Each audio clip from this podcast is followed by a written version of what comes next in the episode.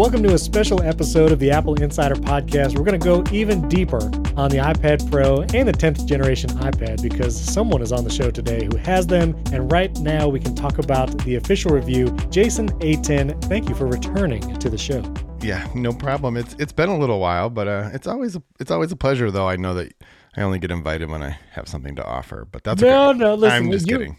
First of all, you're a regular on the year in review episodes, and you know I, I, I don't want to ask you too often to be on the show, and so you know I figured once a year, you know, it's not overextending yourself. No, that this is great. I appreciate it. Yeah, yeah. Well, thanks for being on the show, and it's great because you have the iPad Pro and the 10th generation iPad in your possession. You have a great review on Inc.com. It'll be a link in the show notes, and you talk about the uh, camera on the iPad Pro placement. We're going to talk about that. We discussed all the announcements, Wes and I, on Friday's episode, but I thought this would be fun because you have the devices, you had an official review, and I can hear from you directly. And so I am correct, and you have both the 10th generation iPad and the new iPad Pro in hand, right? Not only is that the case, I have so many iPads right now, Steven. I actually have one in front of me of every size iPad that Apple makes. Just just to be clear, I have Does that include the mini? I have an iPad mini in front of me. I have two older iPad Airs that are like the touch, you know, button version or the Right. home button version. I have an the M1 iPad Air. Right. I have an M2 iPad Pro 12.9 inch, an M1 iPad Pro 11 inch, and a 10th generation iPad. So if I get a little confused, you're going to just have to bear with me. Well, and this was something we talked about on Friday was when you look at Apple's current line, just what Apple sells, you can go to apple.com and buy any of these iPads right now. You have the $329 ninth generation home button iPad still for sale, brand new. You have the new 10th generation 10.9 inch iPad that's like the iPad Air, but not. You have the iPad Air M1, which is the third. You have iPad Mini, that's a fourth model.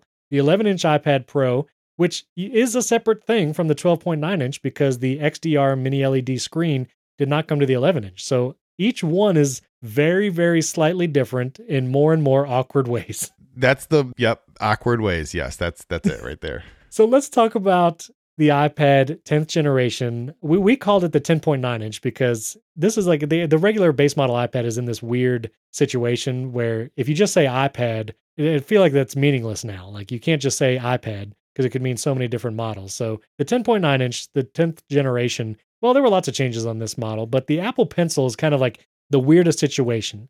And so I imagine you got sent that. Did they send you one of those Apple Pencils and adapters too?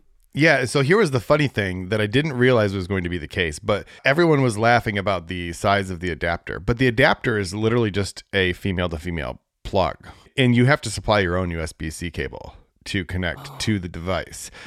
And Wow. what I don't know for sure, because I have not, I could try it right now, but is I don't think, yeah, you can't actually use it while it's plugged in. Everyone's like, oh, it's like one of those pens at the bank where it's like connected to the wire and like a stuff like teller that. bank. no, you have to charge it up and then use it. And And use I had never used an original Apple Pencil before. I've used, I have about, well, I have a lot of these second generation ones because we've gone through a lot of iPads. Right. Um, and those are like you just snap it to the side and it pairs and it does all the things and it charges.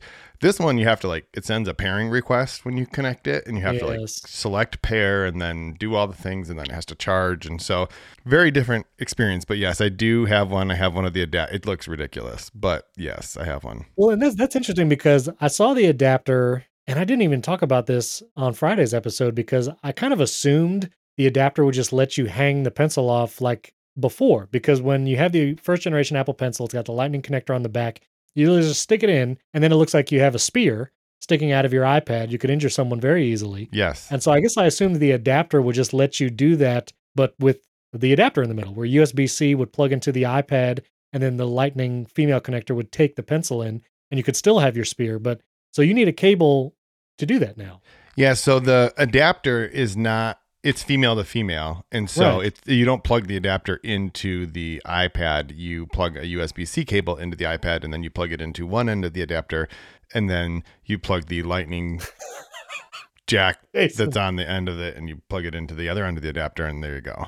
Jason, this is crazier than I realized. I did not realize. So basically, even if you get you get a brand new iPad 10th generation, you buy a new first generation Apple Pencil which comes with this new adapter. So if you get a pencil today, I believe it comes with the USB-C to Lightning both female adapters, but you actually cannot charge the pencil with the iPad in any way. Like you you literally need another cable. Does the iPad come with a USB-C cable?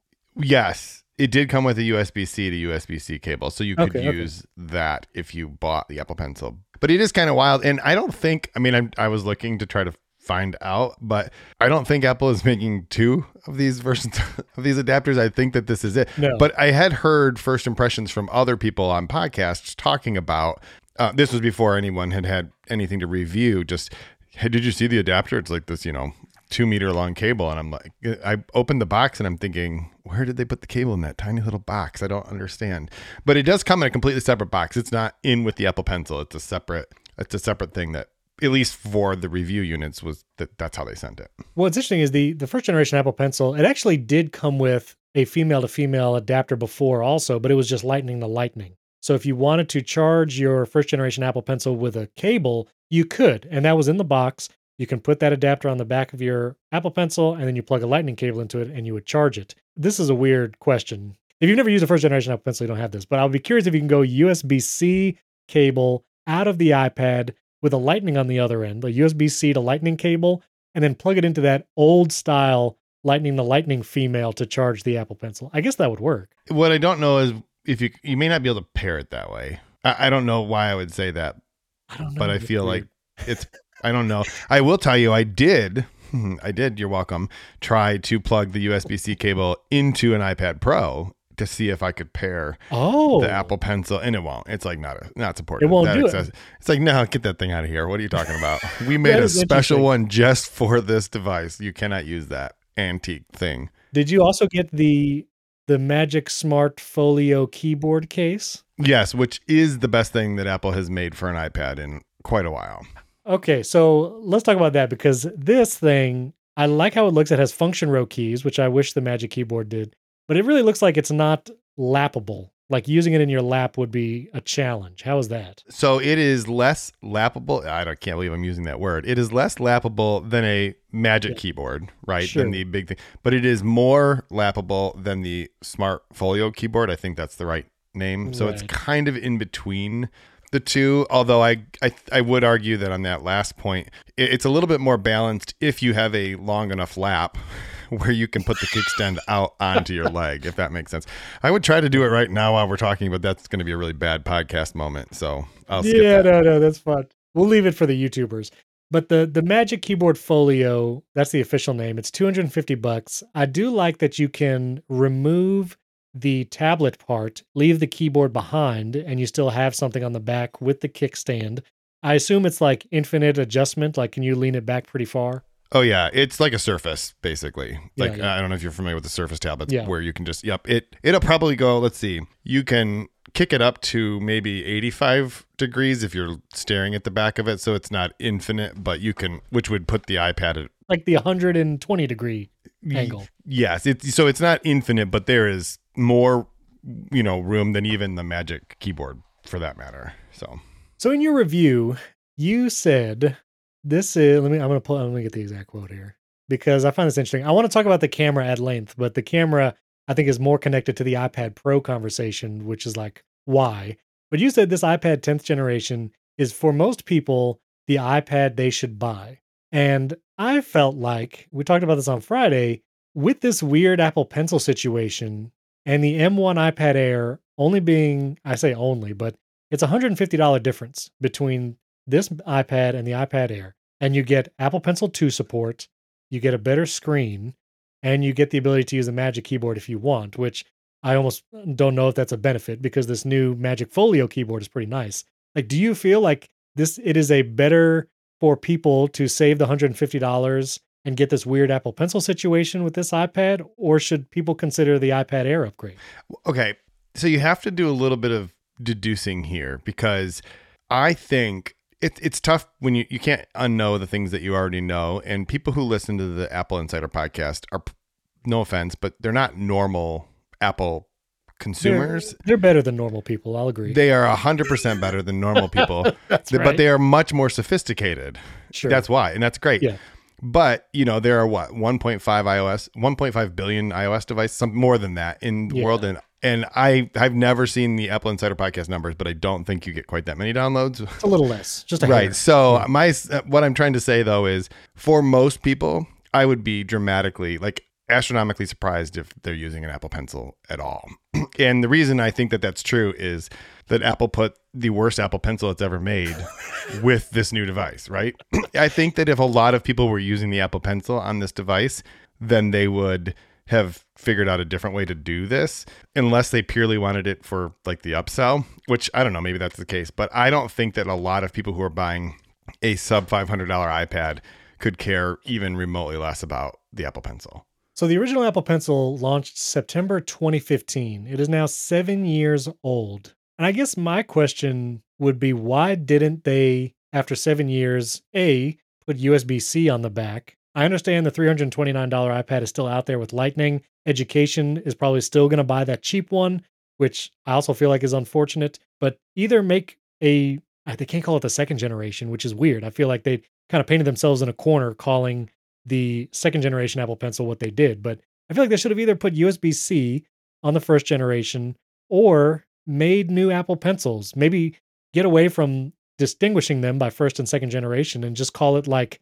Apple Pencil and Apple Pencil Pro, put USB C, and then I don't know. What I mean, do you think they should have done that? I do have a lot of feelings about the Apple Pencils, and that I think that Apple took maybe the easy way out by not redesigning them. But I do also think that maybe that's an indication that they, they just did the math and said there's not enough people that will care enough for us to put that much effort into it. Mm. But I do think you touched on an important point.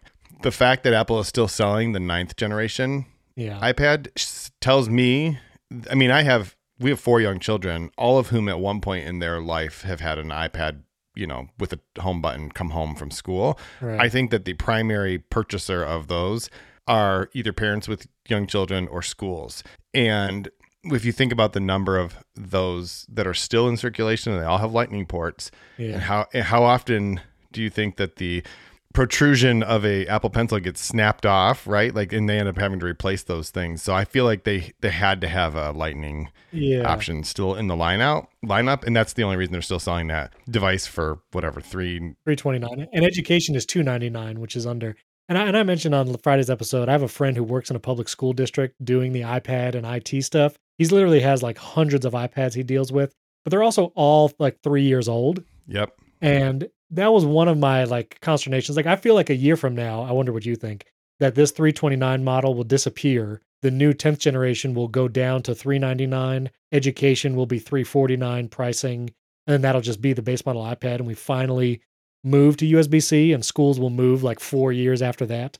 But because that 329 model is still there that's what schools will still buy and it's just going to perpetuate the need for lightning and so I, I understand why that the first generation pencil is still there and what it's doing but i don't know i feel like they apple had an opportunity to kind of move the needle a little bit towards USB-C, which they did with the Apple TV remote and this base model iPad, but not this. So I mean, I don't know. I mean, are we like one year away maybe from losing Lightning on that?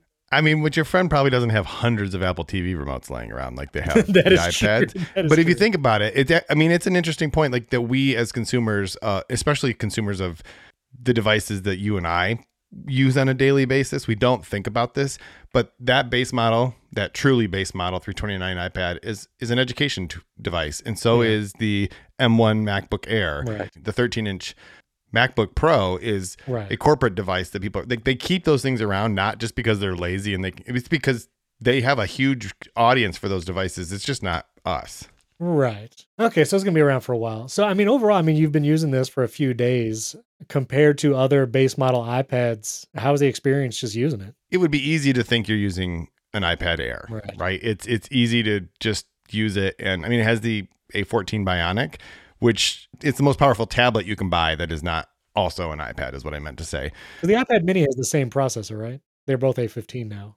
no this is the a14 bionic oh, Was the A14? Oh, so the iPad Mini is the A15. Yeah and so does the apple tv for whatever reason I mean, I'm glad they update that because I mean, I don't know. I wanted to make sure my Dolby Atmos is pumping the right way. So, But if you think about it, they're still selling the iPhone 12, right? Which is the A14. And so True. they've just got to keep making those. They might as well stick them in this iPad, and That is it's a pretty pretty decent upgrade. But I mean, we were using the iPhone 12 two years ago, and it was the most powerful smartphone you can buy. Like this, Right. th- there's nothing inadequate about this iPad. The only thing I, and you can probably relate to this, that it kind of struck me at first that I didn't anticipate is that the base iPad doesn't have the more space option in the display like the pros do. Oh, and so everything looks like comically large. large Huh. to me. it's kind of a weird thing. And if it has it, I haven't I haven't found it anywhere, but I've looked in the place that it is on the other devices and it's just not there. So so the things do kind of look a little bit funny to me, but other than that, there's nothing about this that is slow. It it's capable of doing anything that someone who would be buying this device, they're going to be thrilled with it. Is the non-laminated and non-P3 display noticeably different from the iPad Air M1? For people who know what those words mean, maybe sure. if they're comparing Right. them it's it's kind of like the display resolution that I or the scaling that I just mentioned if you're used to using that on an iPad Pro for example and you start using this it's going to be like oh that's different but honestly no one is going to look at this and be like oh that display is terrible Yeah, yeah. is it is is it as high quality no but do you honestly think that most people who are buying an iPad understand what laminated display even means That's they have Yeah, no idea. I take your point. I take your point. But if so, if you were like you have multiple children, I have multiple children in in that age bracket between like ten and thirteen or so. If you were buying a new iPad, not a refurbished one, which I think there's a whole argument to say like get a refurb iPad Air M1 and it might be a better value maybe. But like for your own kids, would you get this one or would you get them the iPad Air? I would definitely get them this one. Really? Our our boys currently use one of them uses the the non M1 iPad Air, so the last version before that that still had a home button, and the other one uses an original iPad Air. I don't even know how old it is, but it still plays Minecraft, and that's all he cares about. Um, so this would be a, an, a huge upgrade for them, and they would be able to play all the Minecraft that they could ever Minecraft on this device. Right, right. Okay. And they don't care about the Apple Pencil so much. You know, they. I mean, they, they wouldn't be able to tell you what this is called. It's like the white thing Dad uses when he's pointing at his screen. it's a pointing device. They would be really entertained if I could use it connected with to this adapter. They'd think, "What is Dad doing?" Right. That looked like a weird thing. he's apparently signing his mortgage. I don't know. so the big change also, and we will connect this then to the iPad Pro, is the front facing camera moved to the landscape long side of the iPad, which most of the time I feel like most people use an iPad in landscape horizontal, and the camera being in that middle of the horizontal long side makes more sense. If you're using it in a Magic Keyboard, this new Magic Keyboard Folio, like it belongs there. And so before we rant about the iPad's non changed placement, do you find having it there in the middle of the iPad actually makes an improved experience when you use the camera? Oh yes, yes. Okay. It is. It is where the camera belongs on these devices. I think there are two types of iPads. There are iPads you should use in landscape orientation, and then there's the iPad Mini when you're reading a book and you hold it the other way. Like that's it. Yes. That's the only device. The iPad Mini is the only iPad where it is acceptable Yeah. for any length of time to hold the device in portrait orientation. And so it's ridiculous that the camera continues to be in the spot that it is in. And so if you're using FaceTime, if you're using Zoom, like I, I think that maybe what happened is that Apple looked at whatever the telemetrics and said, well, not very many people are using Zoom on iPad, so we don't really have to move the camera. And I'm like, but ex- there's a reason no one is using Zoom on their iPad because the camera makes it. I mean, it's like looking at my nose. Like, why is it over there? And that, and if it's I look, that angle. and if I look at at anyone on the screen, people think like, why is he not paying attention? It is it is noticeably, yeah. So when so we're in the current placement on the new 10th gen iPad, it's improved. Like the whole experience. Yeah. It's where it's supposed to be. It it makes perfect sense. You can you can look at your display and be looking at the camera at the same time. It's good for FaceTime. It, it does have center stage still, which I feel like the reason they introduced center stage was to make up for the fact that the camera's in the wrong spot. And but here you get both of those things. You get center stage, Right. which to be honest is still useful if you are setting an iPad on a desk or something and you have a couple people sure, sure. talking to grandma on a FaceTime call or whatever, uh, it, it still makes a lot of sense. But it is it's where the camera is supposed to be finally. This episode is brought to you by iMazing. iMazing is the Swiss Army knife of iOS device management for Mac and Windows that delivers unparalleled access to features and capabilities that Apple doesn't provide. iMazing gives you powerful local backup solutions for iPhone and iPad, including support for time machine like snapshots and automatic backups over Wi Fi. iMazing lets you effortlessly transfer music between your iOS device and computer without limitation. That's a big deal. And it's the best way to move files from your computer to your iPhone or iPad with quick transfer. And that's a free feature of iMazing. One click drag and drop is all it takes to get any file into any iOS supported app on your device. Plus, you can even browse and export iPhone messages or WhatsApp conversations to a PDF, Excel, or plain text for safekeeping or compliance purposes. I've used iMazing many times, especially when dealing with older devices, trying to help friends and family get some data off of those devices. Maybe it's like completely full of storage and you can't even update the software. iMazing is a great tool for that. Plus, there's advanced tools for geeks and developers like extract log files, view the device's real time console, open and browse system files and app sandboxes, and a ton more. iMazing is constantly updated with new features crafted in Switzerland by Apple fans who enjoy supporting the latest iOS, iPadOS, and macOS features. Try it free and learn more at imazing.com. That link is also in the show notes. Learn more and try it for free at imazing, the letter I, M A Z I N G, imazing.com. Our thanks to iMazing for sponsoring this episode and our friends at Kolide. If you're considering a third party audit like SOC2, then you should be prepared to answer some tough questions about endpoint security. Auditors want to know that you have a system in place to monitor and maintain compliance across your fleet which means showing that your employees are using things like disk encryption, screen lock, and password managers. If you're not quite sure how to go about doing that, you need to try Kolide. Kolide is endpoint security for Mac, Windows, and Linux devices that does things mobile device managers can't and gives you the visibility you need for third party and internal compliance goals. Best of all, Kolide doesn't resort to surveilling employees or locking down devices. Instead, it works with end users to resolve issues and relies on their cooperation and informed consent. That's a big deal. A lot of times, employees at a company might feel like they don't have the full use of their devices because MDMs have locked down features. Well, don't do that. You can use Kolide. They send Slack messages directly to employees, giving them instructions on how to comply and better practices for privacy and security. So meet your security goals, pass your audit without compromising on privacy. Visit kolide.com slash Apple Insider to find out how. And if you follow that link, they'll hook you up with a goodie bag just for activating a free trial. That's K-O-L-I-D-E dot com slash Apple Insider kolide.com slash Apple Insider. The link is also in the show notes. Our thanks to Kolide for sponsoring this episode.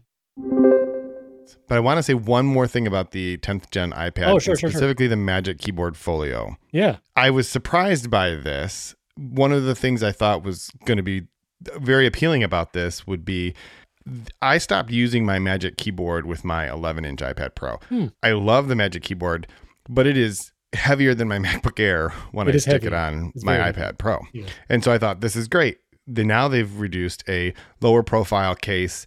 I don't know why they didn't make it for all of the devices, but yay. But when you compare an iPad 10th gen with this folio to an iPad Pro with the Magic Keyboard, it's actually thicker than the iPad Pro with the Magic Keyboard. It is not a lot, but it is actually thicker. And if you think about it, the keyboard itself part is probably the same, right? Yeah, and the then the backing is a little bit thicker because it's got a kickstand. The only difference is I think I did not do the math. It feels heavier, but it feels a little bit less dense. And I think that's because it, the hinge is obviously very different, right? There's no charging in the hinge. It's literally just the smart connector magnets and a piece of rubber. Um, so that I think it loses some of that weight there. But I will tell you that, you know, it's great that the keyboard comes off of it, but I don't think you'd want to sit and hold the iPad with the back case for very long because it's probably 50% of the weight of the iPad. So it is, but is it lighter? Is the Magic Keyboard Folio lighter than the Magic Keyboard? I think it's pretty darn close. If it is any lighter, I should have done them. I should have weighed the two. If it, I'm doing the like the, the thing that doesn't Holding actually work where you hold them in one hand. Yeah, and it doesn't work. But I I would say that they feel almost the same. But it, it doesn't feel much lighter if it is. There is this funny page now where I'll put this in the show notes, but it's select iPad keyboard page and it shows the Magic Keyboard Folio, top left. That's the new product. Its compatibility is exactly one iPad, the 10th generation. Yep. the Magic Keyboard, and I, I guess this never hit me, but I guess the moniker magic equals trackpad. If something is magic, it has a trackpad, unless it's the magic mouse.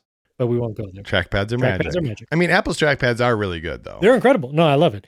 But then you have the Magic Keyboard, which is the floating iPad, and that's available for iPad Pro and iPad Air. And then you have the Smart Keyboard, which is for the 10 and a half inch iPad Pro from years ago, the old iPad Air, and everything up to the ninth generation iPad. And then you have the Smart Keyboard Folio, which is for the iPad Pro newer generations and the iPad Air newer. So if you want something without a trackpad, you can get the Smart Keyboard Folio. But if you want with a trackpad, it's a little confusing. I'm not sure with Folio. if you want the magic, you have you have to pay more if you want the magic. Pay more for Magic, which equals trackpad. And really, the only difference between the smart keyboard and the smart keyboard folio, if I remember, is that the smart keyboard did not cover the entire back, and it was the one that you had to like do an origami, you know, goose or something or swan in order to get the keyboard to come out from the other side of the device. I do remember that. I really did used to like, I think it's the Smart Keyboard Folio, which was basically the keyboard without the trackpad. I used it with my iPad Pro, but it was so light and thin. And the keyboard, you know, it was that like weird material. The keys weren't really like separate, you know, and so it, it did feel kind of mushy sometimes. But I loved how light and thin it was, and it never felt cumbersome. And now, you know, people have been asking me, I'd be curious your thoughts. Like, I want to buy an iPad, I want to get a Pro or maybe an Air. Like, what should I get? And when I think about the 12.9 inch iPad Pro with a Magic Keyboard, I have to tell people, like, I think twice about taking it with me. Like, when I had an 11 inch with the Folio keyboard, I took it everywhere. I took it to coffee shops, you know, I took it traveling, whatever, like use it in the cars. I wait for the kids' rehearsal, like whatever. Like, I would use it everywhere. But the 12.9 inch with Magic Keyboard, eh, I feel like it's the same decision as do I want to bring my laptop, which is the point. Like it's supposed to be a laptop replacement, but it's so it's heavy. It feels thicker than my 14 inch MacBook Pro. And then I have the thought, do I just take my 14 inch MacBook Pro and leave the iPad Pro behind with the Magic Keyboard because Right? it's so heavy and weird? Like I feel like it is a it is a if someone was going to get one iPad to rule them all and didn't have multiple sizes, they're just getting one. They have the funds. They might want they want to get like a pro model. Which do you recommend people get in that situation in light of all these new iPads? I do just have to say, I really like that callback because the very first episode of Apple Insider, we talked about Mordor. I don't know if you remember that, Oh. but we did have a Lord of the Rings reference then, and just that was fantastic. Okay, Yeah, that was I. I did mention though that I stopped using the Magic Keyboard with my iPad Pro. right. I use the Smart Folio keyboard. That's what I Oh. use most of the time with it. I also have the just Smart Folio, which is what you would think it's the Smart Folio, but without the keyboard, right? It's the exact same form factor. It just doesn't have buttons on the part that goes across the screen when you fold it out. Um, right. and if I'm going to take my iPad somewhere where it's going to be in my backpack, then I will just take it with the Smart Folio keyboard because then I can pull it out and I can still use it. Yeah. And on an airplane, that's compact enough that you can actually still type and you can still work. And I mean, it's going to be close enough that I can just touch the screen. You know, it has a touch screen, so I don't actually need the trackpad. Sometimes I can just you know touch the screen, Yeah, and so that yeah. works great. It works that way But- too. Yeah, and but at home I'll use the Magic Keyboard, but it's but the Magic Keyboard is like an accessory I go get out of a drawer because I have a specific use case for it. It's it's just not a portable thing for me anymore. And the review unit I have is the 12.9 with the Magic Keyboard, and like that won't even leave my desk. Forget it. It's I'm not carrying that around. You know what? You have me thinking now. I wonder if I want to get that folio for my 12.9 inch M2 iPad Pro that I have coming on Wednesday because I do miss how thin and light that was. And it prevents me, like the Magic Keyboard itself, sometimes prevents me from bringing it because it's just cumbersome. So, the other new device, we have the M2 iPad Pro. The updates are pretty minimal. Again, we talked about on Friday, like the Apple Pencil Hover, the new M2 chip, better camera video recording. I don't think I have ever recorded video on my iPad Pro. I've taken like two pictures. You should not. Yeah, you should not. yeah. Although Apple had like this amazing contraption in their like announcement video showing an iPad Pro in this like rig, and they're using like cinematic. What I, I don't know about that. Like I I don't think anybody does that. No. The camera on the iPad Pro notably did not change, and now there's there's lots of reasons supposedly. Number one, the Apple Pencil second generation charges there, and so there has to be magnets. There has to be a way to charge the Apple Pencil there, and so if the camera is there, then the magnets and charging can't be there.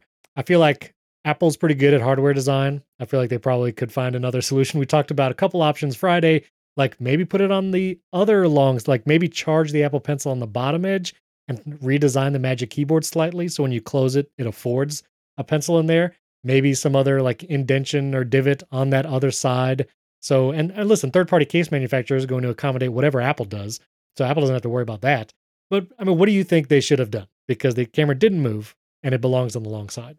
I think that Apple makes the iPad and Apple makes the Magic, I mean, the Apple Pencil. And so if they really wanted to solve this problem, that they could have, and they didn't. So that tells me one of two things. One, that they were just, they didn't want to change that many things, right? Because, I mean, they made a decision, right? Product design is all about decisions, and they made a decision about what they felt like was the most important. And I think, and I have asked Apple this, I really haven't gotten an answer, but I think, so I'm working off some assumptions that on the Pro iPads, and I guess this would be true of the iPad Air because you can use the Magic Pencil. However, we really can't say that for sure because the iPad Air hasn't been updated since right. you know the last time it was updated. But I think that in their minds, Apple believes that more people who are using Pro iPads care about the pencil than they do about where the camera is. That might be true. Mm. I have no idea, but I think that they could have solved this, especially on the 12.9, because I can actually attach the Apple Pencil to the 12.9, like and align it with one end of the long side, right? Because there's more than one magnet up there already, right? So they, but I think what would have had to happen is, in order to do that, they would have had to have the Apple Pencil three, and yeah. they just weren't ready to do that because I don't think that they felt like enough people cared. I personally think it's absurd that the device that has Pro in the name has a worse front facing camera than basically the it's not technically the entry mo- level model but it basically is the least expensive right you know new ipad that you can buy so I, I, think that's kind of i think they made the wrong choice uh, yeah and i agree i think pro users probably do care more about the pencil than camera placement but that's not to say that no one cares about the camera placement because there are times especially when zoom was being real zoom was being real shady with like kernel installation and stuff. They they they've updated and they've changed their practices on how they install on a Mac. But there was a time there where I was like, you know what, I'm just going to use Zoom on my iPad because it's sandboxed and I don't have to worry about any of that weird stuff. But whenever I would use it on my iPad, the camera was weird. And so even if you only use it a few times a year, it would be nice to have a good experience of the camera in the middle. And like I said Friday, Apple is pretty good at hardware engineering and design. Like they could probably solve it. Now Wes thinks that maybe a future Apple Pencil will remove the magnetic wireless charging and go back to some kind of port, and then Apple will move the camera then. I feel like there's probably a better option, like the bottom edge, and accommodate it with a different kind of case. I mean, what do you think the long term plan might be for Apple to do that? I'm not an engineer, but I think they could have solved this pretty easily if they thought it was a high enough priority. And just to be honest, um, well, you know, my article basically was that there's a glaring problem that existed in the past and that they didn't solve that problem. But my the thing about it to me that makes it such a glaring problem is not that the camera's still in the wrong spot, but that Apple could have solved it, but but just didn't because they didn't think it was a high enough priority, right? To me, that actually is a bigger thing because I feel like they made a decision to keep the experience. And if they hadn't moved it on the other iPad, it probably wouldn't seem like such a big deal. Right. But they've clearly acknowledged that the place where this camera belongs is on the long side. They like you know how I how we know because they moved it on one of the iPads and they called it the landscape right ultra wide camera. Like they gave it a name. It's a it's an actual thing. And when you look at the MacBook Pro, when you look at the iPhone Pro, the Pro has always meant you get all of the best features. There are no features on the iPhone that you don't get on the iPhone Pro right? right? There are no features on the MacBook Air that you don't get in the MacBook Pro. Technically, the MacBook Air has the M2, but we all know that like it's coming because they were updated at different right, times. Right, Apple would never update the MacBook Pro and give it less than what the MacBook Air has. And so the iPad Pro just got updated at the same time as the non-Pro iPad, and the non-Pro got a better feature than the iPad Pro got. And I think that to me just it doesn't make any sense. I think that the way they solve this is Apple Pencil 3 comes out sometime next year. I don't know. I mean, the the reason it's a bummer is that the iPad Pros seem to be on like an 18 month update cycle, which yes. just means we're going to have to live with this for another year and a half. And I'm sure Apple will solve it because, the, again, they've acknowledged that that's where this camera goes. I think that they were just catering to like, okay, well, most people who are doing FaceTime with grandma are buying this iPad, so we're just going to fix it on this one. Right. But I really hope that uh, Apple Pencil, th- and here's the way you can solve it: like Apple Pencil three charges with MagSafe. Like it wouldn't be hard for them to have two magnets that just line it up on the edges of a MagSafe puck and charge it that way. Like you don't have to. Put, uh, please, I hope Wes is wrong. Please don't put a port back on it. just wireless charging is fantastic, but just yeah. it, it this doesn't seem like it's that hard of a problem. It just was hard enough that it wasn't worth it to Apple for the number of people that they thought would care. It just happens that some of the people who care talk on podcasts and write articles and that kind of thing. Yeah, I also don't hope they go back to a port. I like the wireless charging. I think, I mean, it's a much cleaner look just for the pencil itself, but just more convenient, you know, to be able to just tap it on the top. And then also, I'll go back and forth between my iPad mini and my iPad Pro, and it's really convenient. Just uh, tap the pencil on the side and let it connect for a second, and now it's paired with that iPad. With a port, I mean, yes, it would still be quick, but I think less convenient. And then you got that weird cap on the end, which my kids have lost innumerable number of caps for the first generation Apple Pencil. I've already lost one and I've only had this thing for like a day. You know, a week Wait, you lost one of. Apples? I- shh. Okay, I'll like, find it. There's a U1 chip in it, right? I can just make it make noise or something. I wish. Yeah, I wish. so with the M2 chip, you know, this is not a very updated iPad Pro, even after 18 months. The last one was the M1. It came out April 2021. I, I bought that on launch, and now it's about 18 months later. M2. Besides the Apple Pencil Hover, have you got a chance to try that at all? Any apps that support it? Yeah, I mean, I spent most of the time just using the Notes app. Um, Procreate also supports it, and it is actually useful. I thought it was kind of a gimmick, but it is kind of useful. In Procreate, one of the ways that it's most useful is that when you have the iPad in the hover state, it will show you your brush or your pen, and, and it'll show you both, you know, the the diameter and the opacity. And traditionally, the way that you would change those things is you'd have to go over to the sliders on the left hand side. But when you have the iPad in hover mode, you can actually just pinch Right, to which is cool. change the size or move your finger up and down. So it's kind of like a double finger, you know, gesture that you can use. One one of those fingers just happens to be the Apple Pencil at that point. So that's a really unique thing that goes just beyond the hover. The thing that I couldn't quite get Apple to talk about is why the older versions couldn't do this because they Right. do actually have a hover text. There's an accessibility feature with the Apple Pencil that does something similar with text, um, where you can hold it over the text. And so clearly there is some proximity sensing that's already happening. And so I'm not, I don't know, there's probably some kind of a technical limitation. That's what they always Right, say. Um, but I would love to see that on. I mean, it's the same Apple Pencil, and it's as we said, it's basically the same. I can't imagine they put something different in. There's no new display layer. Come on, like That's what I'm saying. Yeah, there's no new sensors in the display, so it seems weird that the M2 would be the deciding factor for a hover state. Like, it doesn't seem like it'd be super processor intensive. no. But and I mean, there is Yeah. the graphics is the biggest improvement according to Apple. I mean, I don't do anything on an iPad to to confirm that. I'm sure I'll just take their word for it that the graphics of the M2 over the M1 is the biggest improvement. But this is not a graphics intensive thing that they're doing. Gotcha. Now, you said in your interview the M2 is at times a noticeably improved speed experience over the M1. Where did you see that kind of play out? and this was a hard thing for me at first to like quantify? Because you know anytime you use a brand new device you're like wow everything just feels really snappy. This is like wonderful. I'm opening my photos right. app and everything is there.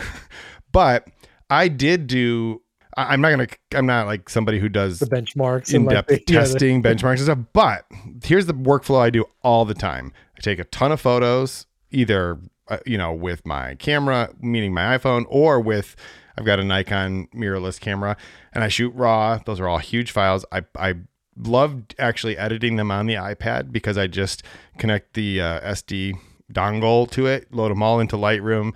It's great because i can use the apple pencil not the old one the new one or the no, i guess they're both old ones at this point but the less old yeah, one they're both yeah, Uh, 2018. I mean, it's four years yeah. old too. And so applying applying those types of changes felt faster. And to me, if something since it's something I do all the time, if it feels faster, like I give it that credit. I I, I can't quantify that in terms of a measurement, which is why in my review I put like if this is something that matters to you, speed, processing power, then you will notice it. Like there are a lot of things we can notice, and especially for exporting uh, those files.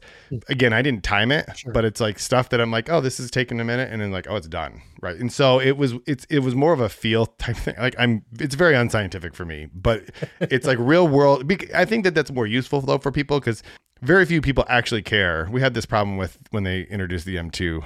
You know, MacBook Airs, where people are like benchmarking things, and we're like, no one actually cares about this in real Right. world use. So, what are we actually talking about here? But if it if the experience is actually better because of it, then I want to just kind of call that out. And my experience, especially with things like photo, and the reason I throw that out there is even though many most users may not be shooting 48 megapixel raw on an you know mirrorless DSLR type Yeah. style camera and then importing them from an SD card, they do shoot lots of photos with their iPhone. Right. So anything that you can do better in Lightroom is going to just be better in your Photos app. And sharing them and doing that kind of stuff just seem to work a lot quicker. One of the challenges that I sometimes have is moving things between like Dropbox and iCloud or the on the device files or taking things from the Photos app and moving them to Drop. Like those types of things always seem to take a little longer than they should on the iPad and on the M2 version. Hmm. I just felt like, wow, this like it's all just working. So I know it's not very scientific, but No, no, no. It's good. I'm curious. We haven't talked about this because we haven't talked since last year. But you know, uh, what do you think or feel about Stage Manager? yeah. And how is that playing out on the M2? Yeah, so I will say that it it is better on the M2, but the caveat for me there is I'm using a 12.9 inch M2 and it's much better on the 12.9 inch iPad than it is on the 11 inch iPad. Yeah. because the the drawback for using Stage Manager is that there's all this extra UI around your content or around your the thing you're actually doing, but you have more space for that on the M2. I do feel like it, the the windows resized a little bit less chaotically on the M2, but again, Hmm. I want to be careful about like that's why I didn't include much about I wrote about Stage Manager recently, and I didn't include much of that in this review because there was like I couldn't do a controlled A to A type Yeah. experiment with this because also like well I don't even I didn't even look but what is this device even running right is it Yeah. running the same version is it it's got to be running the production you know the 16.1. the release version yeah, it's got to be running the release version and so you know is that and I wasn't running I had not I had stopped updating the betas at this point on my iPad because it just would start making me more mad so Yeah. Okay. I mean, I got one. Like I said Friday, it was more so because my wife is using an iPad Pro from like five, six years ago. I'm not sure. And so I'm, she's to get my M1 12.9 inch. I'm to get the new M2. I like our listeners know, maybe they don't, but I edit all my podcasts on iPad. I'm hoping to see some slight difference in M2 speeds, maybe just like exporting or saving the MP3 files.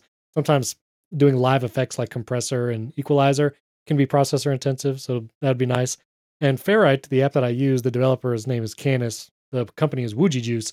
He's going to try and support the hover thing. He says there might be some already. And I guess that would be another question for you. Were there any apps that were able to take advantage of the hover without like specific updates? Or do you really have to have, you know, like kind of it built into whatever app?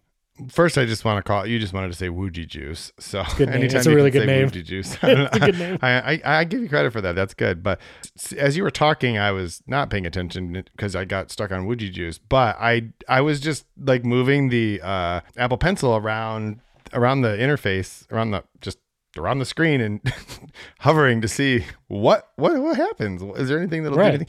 And so, for example, if you just hover over the dock, it, it animates the icons, your app icons, and it's almost like the Magnify? yeah, it's like the magnify on the dock on a Mac, which everyone apparently hates, but you can it it it, just does that. Not not not a lot, but it does it. I kept holding it there thinking maybe if I hold it long enough it'll give me Like open or like, a contextual Yeah. menu, but it doesn't it doesn't do that. But like it's not a native thing. I think the developers have to add support for it. Like I'm in Right. I'm in Lightroom right now and like nothing happens. it's not right. doing anything. And even if I go to even if I go to the brushes, um, there's no hover happening with the brush, you know, in advance of me Okay. doing it. So it, it- it's something that the developers actually have to add. Is there anything besides notes where you found hover was like useful in Apple's first party apps? Not at this point. I think, I mean, Notes is the most obvious place to use your Apple Pencil for something other than pointing and tapping, right? Like Right, everything else, if you're using it, it's because you don't have a mouse and you're just, like, you're too lazy to, you know, stretch your finger two more inches because you still have to hold your hand up. Wow. there. Wow. I don't know. Like, I don't know. it's not like a super useful thing unless you're actually drawing um, or hand or writing. Or editing podcasts, Jason. Editing podcasts. It's amazing. You know, that's true. I've I've been using Ferrite more, Mhm, and mhm, um, mhm. so I would agree with you on that. That's a super niche application, For I sure, think, especially for, sure. someone doing it on an iPad Mini. I can see why you need it on an iPad Mini because I can't touch anything on that. My fingers are so fat that it just happened to hit everything. if I tried to edit a podcast, it would just be a big jump. I might as well have like an easy button and just be like, you just decide what to do. well, well, the thing, my constant, my I'm torn because I like the iPad Mini for its lightness and like palm ability. Earlier we had lap ability. I'm talking like palm ability because I can't edit a podcast with the iPad on a stand or in the Magic Keyboard because then my hand is like Yep. Up in the air. you know elevated and doing that. You know, it's like Steve Jobs said, no one wants to hold their hand up and touch a screen. yeah. So I, I don't want to do that. So I need to hold the iPad to edit, but holding the 12.9 inch iPad, even though it's a beautiful screen with ProMotion and I can see every detail of the waveform as I'm editing, like I get like strain, you know, in my hand as I'm trying to hold it, which the iPad mini, I can barely feel that I'm holding it. It's so light. And so basically what I want is the impossible product of the beautiful 12.9 inch XDR mini LED display with ProMotion with the lightness and size of the iPad mini. That's all I want. Do you find that ProMotion and XDR mini LED displays are really helpful in editing audio podcasts? Well, I know it's slightly tongue in cheek, but ProMotion actually, I do notice it because when I go on my iPad mini, I don't know if, if you've ever watched like my editing live videos. Like I have like one of them up, but I'll scroll very quickly back and forth because I edit as it plays. And so I'm like scr- like swiping over farther in the track and deleting things before the playhead even gets there. And so like I'm moving back and forth pretty quickly. And on the iPad mini, it can be a little jarring because it's just a blur and my eyes can't really track it as much. But on the iPad Pro with ProMotion, when I do that swiping back and forth, there is not as much blur because it is, you know, tracking more like you 120 hertz. And I do prefer it visually when I'm doing that kind of editing. Obviously, for color and stuff, I mean, I notice that in Lightroom because I'll edit a photo every once in a while when I want to take a picture of my Apple Watch Ultra or something. But, you know, the Mhm. color stuff doesn't matter as much for editing podcasts. But I do like the ProMotion, and I, that will never come to iPad mini. If only they made a iPad with ProMotion that was a half pound lighter than the 12.9 inch iPad Pro. Well, I think they have an 11 inch version. is what I'm But then you don't get the mini LED. And if I want to be a pro, I know, I know. and I did edit on the 11 inch. I had the 2018 11 inch iPad Pro all the way up until last year with the XDR mini LED screen. And I got it because I wanted that screen. I wanted the LED. I wanted to see how good it looks. And it looks amazing. It looks incredible. Also, when watching stuff, like just watching a TV show or movie, like it looks amazing. Uh, but the 11 inch, I think, was that's why when people ask me now, like, what's one iPad I should buy? I typically say get the 11 inch iPad Pro, like portability wise, weight. If you're ever going to hold it and do anything with Apple Pencil, I think the 11 inch is a better product for that kind of use case. But I think you're absolutely right. I think I think for a lot of people, probably the iPad Air is still a great option. Yeah. It, it depend. You know, I always ask people like, oh, I'm thinking of getting an iPad. What what should I get? And I'm like, well, how many hours a day do you expect to use it? I'm just gonna occasionally watch Netflix on. Give it to my kid to play a game. Like, then get the base model or the iPad Air, right? Like, no, Right, for nobody sure. who's doing that should should spend a thousand dollars on an iPad. But I, I agree with you that even my review is like I have long felt like the 11 inch iPad Pro was one of the best devices that Apple ever made. Yeah. I- you know, and, and it is weird that it's limited in the display compared to the 12.9 inch. I, I have no idea what the story is there, but maybe they just felt like it's not big enough to blow your eyeballs out or something like that. I, I just I'm not really sure. Maybe the maybe it doesn't have a big enough battery to support all those extra Maybe, yeah. lit up pixels. But yeah, so I, I just they just got to do something about the camera. Final thoughts. You've had these iPads for a couple days. Any part of the experience using it that stood out or that you want to mention or buying recommendations? Yeah, so I will say, and, and I tried to make this point. I, I- did go on about the camera, and I do feel strongly about it. But I will say that the like what I really wanted to Your exact title, by the way, you say there's one glaring problem with the new iPad Pro, and you are and- referring to the camera. Yes, and that's my and I feel like I stand behind that because I, what I wanted to write about this is like nothing has changed about people were giving the iPad Pro a hard time because hey, look, the base model you got, got a complete, complete redesign. And I, I sometimes think like, why did you want Apple to redesign this product that's basically almost perfect, right? What what did you want them? Did you just want them to change it because you're bored? And, but the thing is, like, that's not a very good business case for completely redo. Sure. The same thing happened with the Apple Watch, right? Like people wanted flat sides. Why? Because I'm bored with my Series Six or whatever. I'm Like, Right. Most people are still wearing a Series Three, so like, no, Apple's not catering to that at this point. So the it is the iPad Pro is exact. I mean, you there's no way you could possibly tell the difference between 2018 iPad Pro and, Right. a, and a 2022 iPad. You just would not be able to tell the difference unless you started looking in the settings app for what was inside of it. It's just not. They look the same, and that's great because they did not change any of the things that did not need to be changed. They just missed the one thing that did. Right. Right. And so I feel like it's actually good that they didn't make a lot of changes. I think that that's important. I don't think Apple should be redesigning its products just for the sake of redesigning them. And it's different than the iPhone, where I, I do think that there is an element in of Apple's design ethos that says every so often we do need to change the design because we, we need people to buy new iPhones every three years. Sure. That the iPad is not that, right? It is for you and I maybe, but it's not that way for most people. Like I said, my son is still rocking an original iPad Air. I don't know how old that is. It's like what, 2012, 13? I don't it's old. It's old. And it works fine for Minecraft as long as he plugs it in after 25 minutes. But for most people, I do think I've never recommended the base iPad before. I always recommended the iPad Air. yeah. I think that that's changed this year. I think that the base iPad, the 10th generation iPad, is a great device. The only thing that annoys me is that the bezels are a little bit thicker. And maybe, I don't know, maybe that has something to do with the camera. Maybe that's the other reason they couldn't put the mm. camera there is because the bezel's a little bit thicker on the side. But that's only going to bother somebody who is used to the, what Apple likes to call all screen display, which it's not, but that's fine. That is interesting. Yeah. So the original iPad Air came out November 1st, 2013. You're very close. That's pretty good. Yep. And we bought one on November 2nd, probably. and, you know, when it comes to the iPad specifically, design wise, it is a big piece of glass that is already very, very thin. And I mean, even 10 years from now, I guess the bezels could go away completely. Although, if it's a tablet, you probably want to hold it sometimes. And to hold it, you need some kind of bezel. So you're not Right. tapping the screen, just holding it. So I do think like, yeah, four or five years without a redesign. I mean, the, aside from making the be- bezel even smaller, which would give even more reason not to have a camera on the front at all. Like if there's not enough bezel to put that, I don't think under, I don't think under display cameras are going to be around anytime in the next couple of years. Like yeah, it's just that's the design. Like that, it's a big piece of glass. It's a big screen. Yeah, I mean, look how long it took to redesign the MacBook Air. I, I know it's had some incremental changes, like when they went to the Retina, Yeah. but it took a very long time Very. for the MacBook Air to have a significant design language change. And I don't like it's gonna we're gonna have that for ten years probably because I don't know what unless they find a way to make it so you can take the thing off and make it like the take the display off or something. But then Yeah. it's an iPad, so I don't I don't know. Last question, because this was a rumor late last week. Every once in a while, people say, like, oh, yeah, Mac OS is going to come to the iPad. I stand by that's Balderdash. I don't think Mac OS is ever going to come to the iPad. What do you feel about that? I think I don't know if I'd use the word balderdash. I like that word though. It's it's lappable balderdash. I don't know, but I I would agree.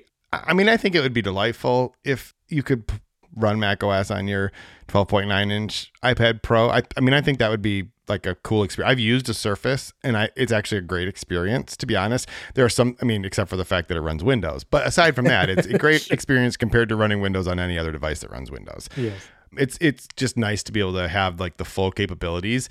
I think though that Apple very much thinks of the iPad as a just different device that people use to do different things. It is not a computer replacement, even though I think a lot of people use it as their primary device. Oh, yeah. And when I say a lot of people, I do not mean people like you and I. I mean like my mom, her computer is an iPad Air Right. because she uses it for FaceTime and email and checking, you know, going online and buying, you know, tickets to the, you know, Vienna Christmas market cruise or something like that. That's very like, nice. She does those are the things that she does with it, and she doesn't need a MacBook to do that, right? And she saved herself probably five or six hundred dollars. Yeah. And the people, but that's different. Like she's not editing podcasts, and if she was, I guess she could you know, use Ferrite, but she doesn't need the things that you would use a Mac for. Right. She doesn't need that kind of control over the software. So I would I would agree with you that it's just I don't think it's going to happen, and No. I also don't think it needs to happen. No, I agree. I mean, my only pain point is sometimes when I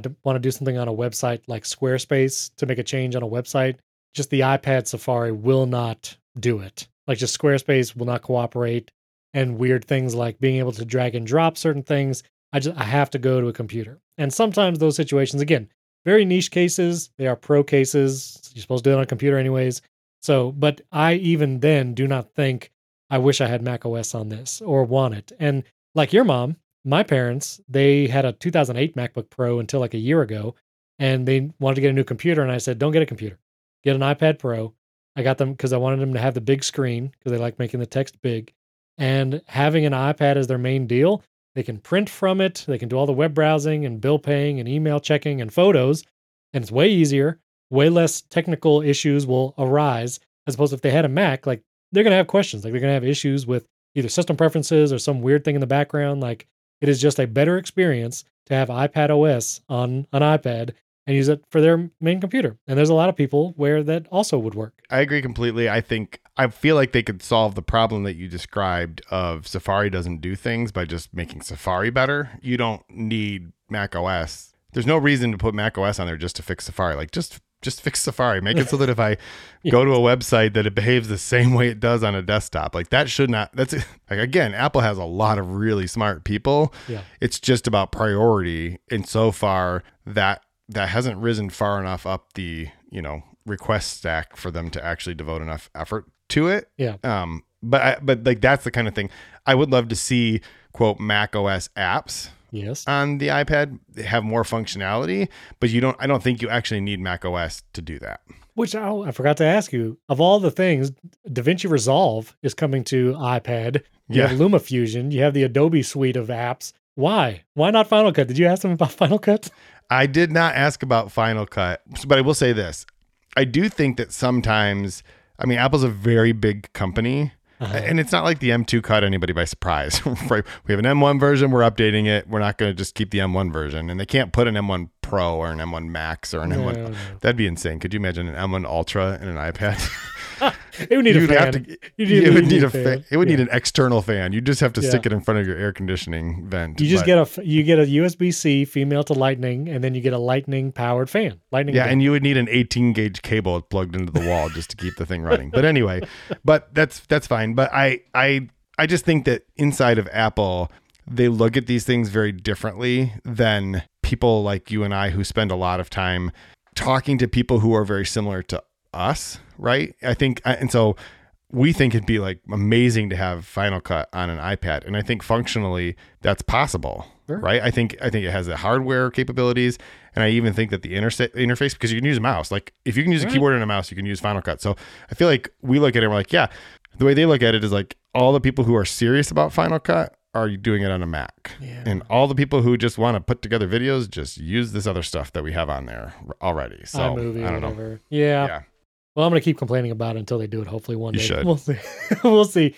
Jason, thanks so much for sharing your review with us. We'll put a link to your iPad Pro and iPad 10th generation review in the show notes. You also just rebranded your podcast, the Undigital Podcast. We'll put a link to that as well. Where else would you like to point people? Oh, you can just send me all of the things you disagree with me on Twitter. Just Yes. at Jason Aten. I, Yes. I mute them also, but please keep them coming. You don't mute me because I say No, it that's 'cause I- true. I, try. I try to be. Uh, well, I think you are contrary to me at times. I think that's what happened. I think all the time. there are times when I'm like, you know, Stephen and I have never met in person, so I really hope he understands. I understand at this point. I see a very snarky response and disagreement. I say, "Yeah, okay, Jason, I see. That's fine." and one day, one day we'll Yep. meet like Predator, Arnold Schwarzenegger, doing the arm wrestle, just right in the air. Oh, I can't. I'm looking forward to it. Right, well, thanks so much, Jason. We'll put links to Jason's Twitter and the review that he did and his podcast in the show notes. Of course, you can follow the Apple Insider Show, tweet at myself at Stephen Robles. That'll be in the show notes as well. Support the show, get early access and an ad-free version in Apple Podcast directly or patreon.com slash Apple Insider. And a five-star review gets you a shout out at the beginning of the show. Thanks for tuning in. We'll catch you next time.